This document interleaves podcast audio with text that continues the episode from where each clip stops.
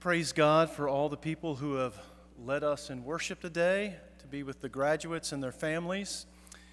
Um, given Noel's absence, we're going to push pause on the prophet sermon series just for this week. But we know that uh, he's at home watching, Dana's at home watching, his children are at home watching, Jesus is watching. No pressure.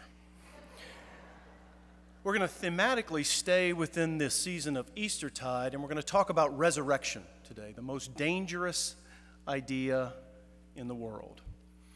Now, since 2009, some of the world's leading thinkers and culture creators have gathered at an event to publicly discuss the most critical challenges facing humanity.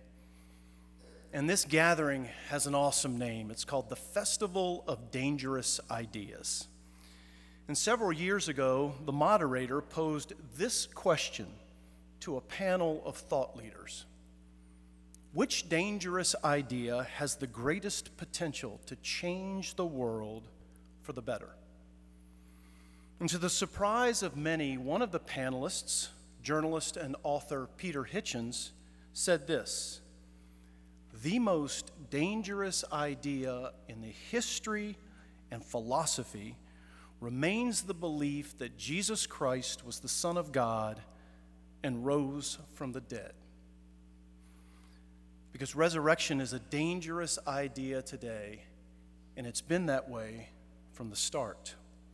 So this morning we're going to look at a scripture, scripture passage from the Gospel of Matthew where Jesus himself confronts this dangerous idea. And for Jesus, this is not an intellectual inquiry or merely food for thought, because resurrection is the foundational premise of the kingdom that he brings. And so this passage takes place in the final week of Jesus' earthly life as he proceeds towards the cross and his own death. And Jesus occupies the temple in the middle of the week and he begins to preach. And it's the last time that he will publicly debate the religious leaders who have grown increasingly hostile and violent in their opposition to him. And while he is teaching in the temple, he is challenged by the Pharisees, excuse me, the Sadducees. So it's important for us to know who the Sadducees are. The Sadducees were the leading priests and the elite of Jerusalem. They were the educated, the influential, and the affluent. And they sat in a relatively comfortable place in the natural order, so they didn't have much interest in the spiritual dimension and the spiritual order. They didn't believe in angels, and they didn't believe in the resurrection. You might call them rational materialists. And in that way, they are very much like modern people, very much like some of us. And the Sadducees confront Jesus with a loaded question. It's a riddle that's designed to embarrass him and demonstrate the implausibility of the resurrection. And it's not a real question that seeks a real answer, it's an argument that assumes a conclusion. But nevertheless, let's listen to the question and see how Jesus unpacks this dangerous idea. And then let's listen to how Jesus invites them and us to have our imaginations disrupted and renewed so that we can embrace the kingdom that he brings. But first, let's pray. Lord God, you alone are the Word and you alone have the words of life. Speak to us, Lord. Speak to us as we're gathered here today, and speak through us as we are scattered in the world this week. Speak, Lord. Your servants are listening. And we pray all this in the name of the crucified and resurrected Savior, Jesus Christ. Amen. So, this is how Matthew describes the encounter. The same day, some Sadducees came to him, saying, There is no resurrection. And they asked him a question Teacher, Moses said, If a man dies childless, his brother shall marry his widow and raise up children for his brother. Now there were seven brothers among us. The first married and died childless, leaving the widow to his brother. The second one did the same, so also the third, down to the seventh. Last of all, the woman herself died. In the resurrection, then, whose wife of the seven will she be? For all of them had married her. Let's just stop here for a second because some of you just got shocked awake because you heard a suggestion that you may have to end up marrying your brother in law or your sister in law. And you're thinking to yourself, what on earth is this guy talking about? What is happening here? That's a fair question. The Sadducees are discussing the Jewish custom of levirate marriage. And it arises from a Mosaic teaching in Deuteronomy 25 that if a married man died without leaving an heir, the dead man's brother was duty bound to marry the widow and produce an heir. In that way, the man's family, his land, and his name would live on, and his widow would be taken care of. And the Sadducees are saying that if the resurrection means that you could end up in the kingdom age with seven brothers married to one woman, then the resurrection makes no sense. I mean, there's a host of questions there. Whose wife will she be? Where will they live? And how will they handle the awkward Thanksgiving dinner?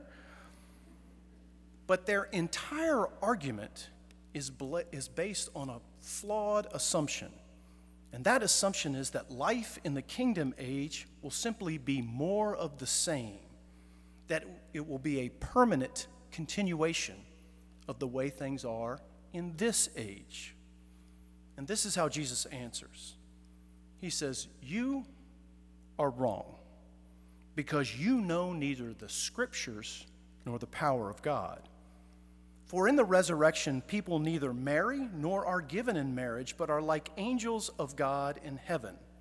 And as for the resurrection of the dead, have you not what read what God said to you? I am the God of Abraham, the God of Isaac, and the God of Jacob. He is God not of the dead, but of the living. And when the crowds heard it, they were astonished at his teaching. So, first of all, I think it's important to know how Jesus speaks very clearly in this situation to the Sadducees. Sometimes it's difficult to understand Jesus. This is not one of those times. You are wrong.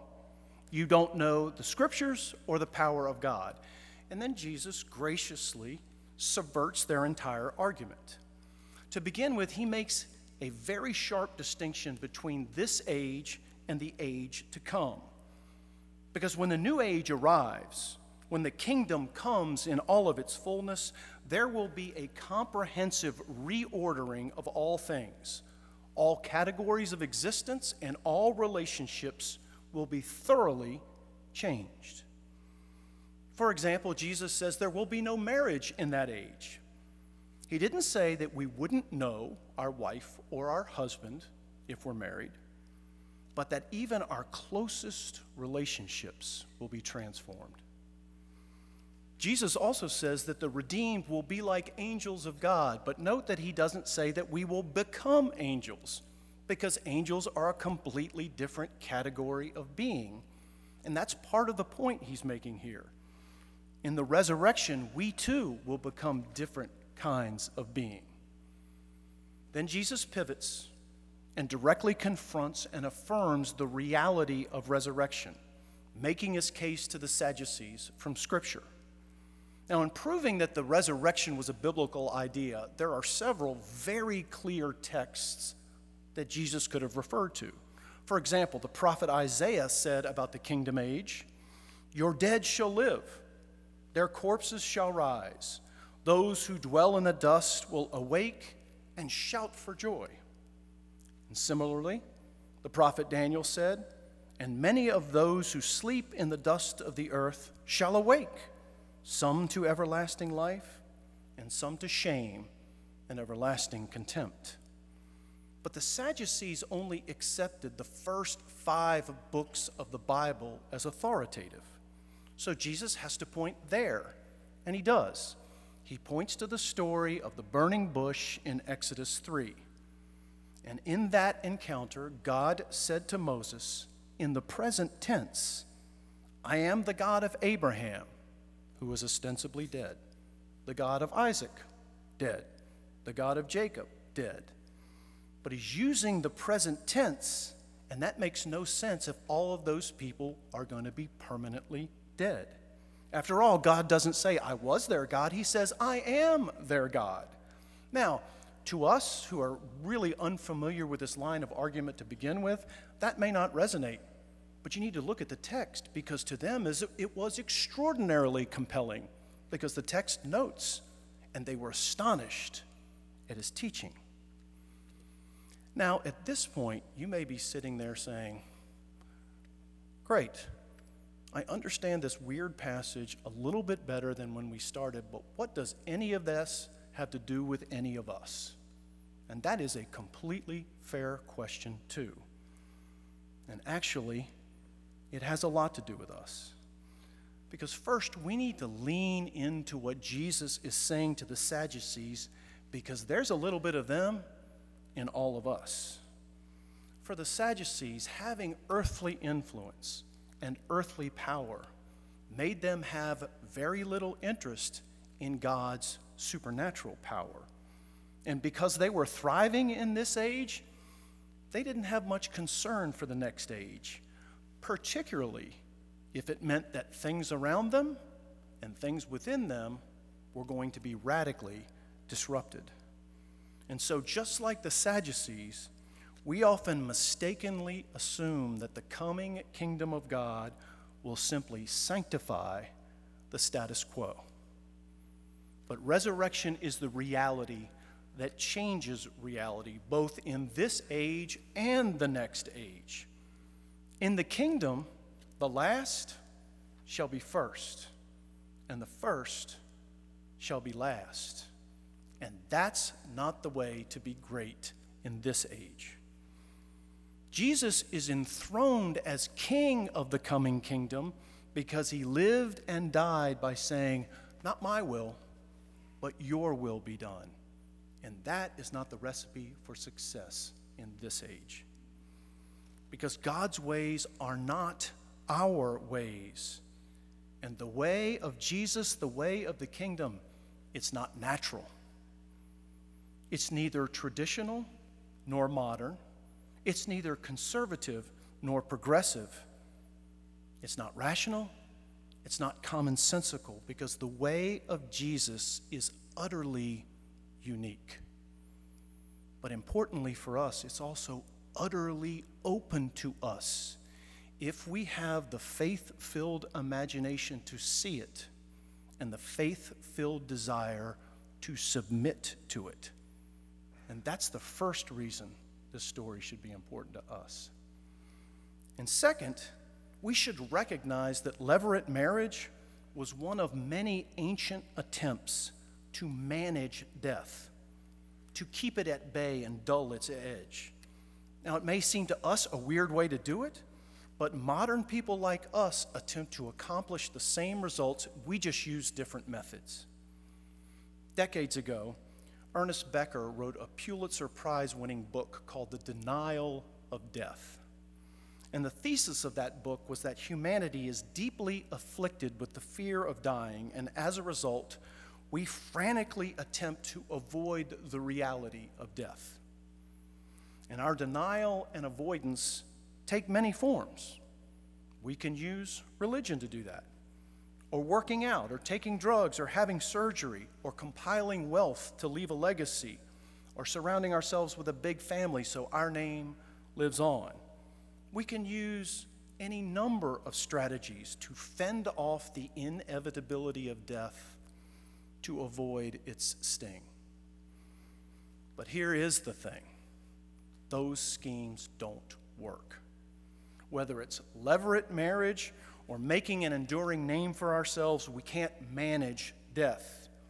And when we try to do it, we are being practical Sadducees, living like we don't believe in or see the necessity for or acknowledge the reality of the resurrection. We cannot cheat death.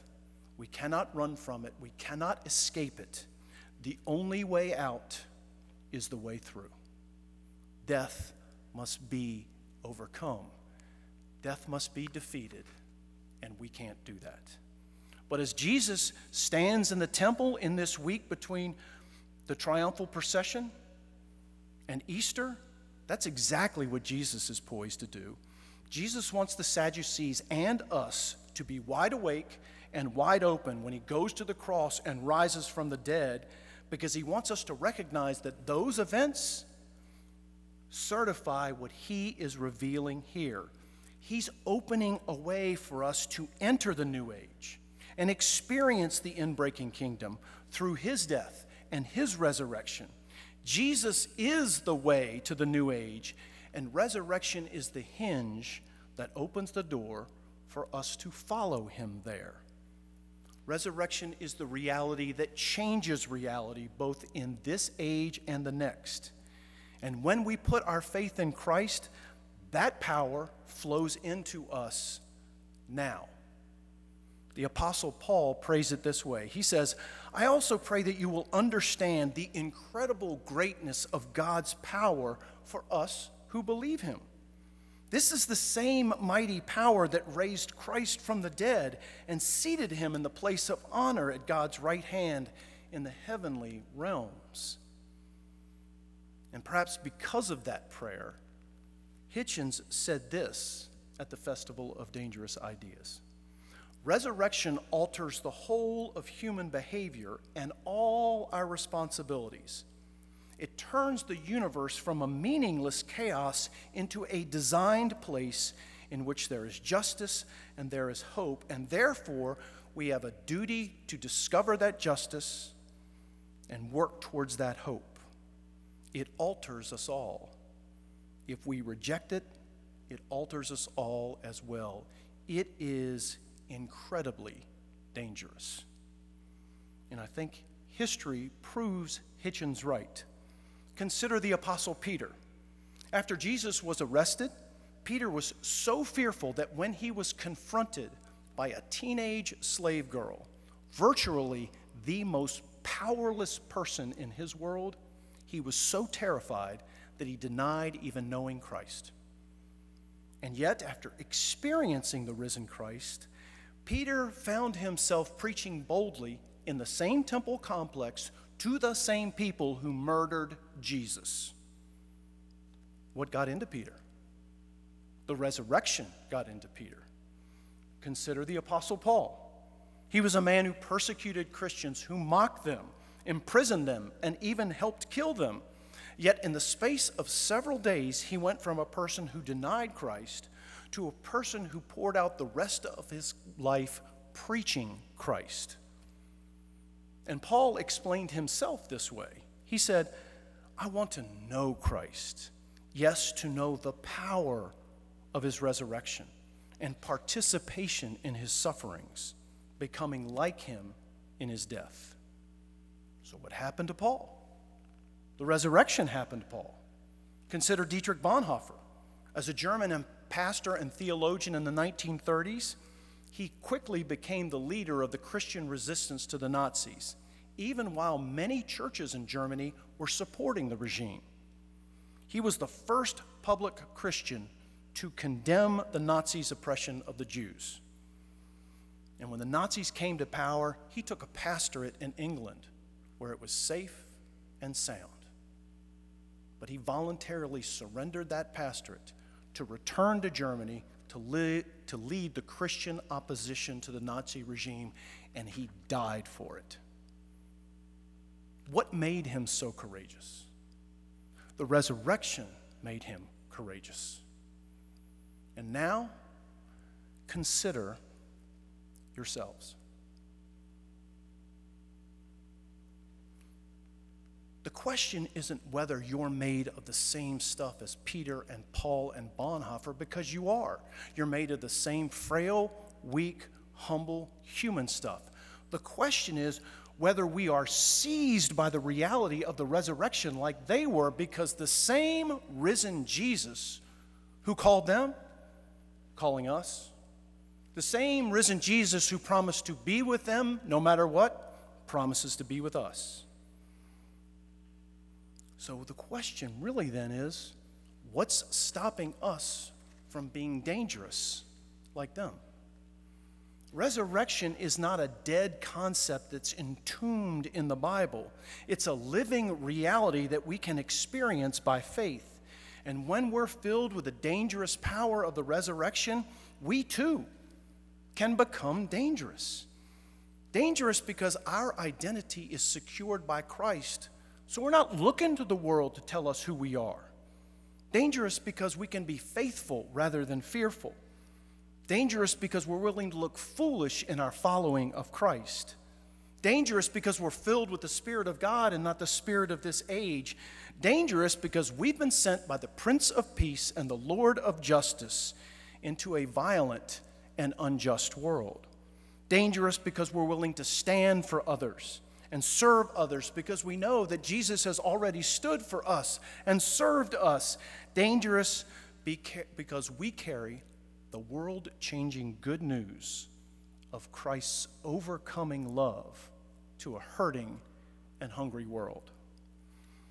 Church, Jesus died on the cross and rose from the grave to unleash resurrection power so that all of us, all of us, could be this kind of dangerous.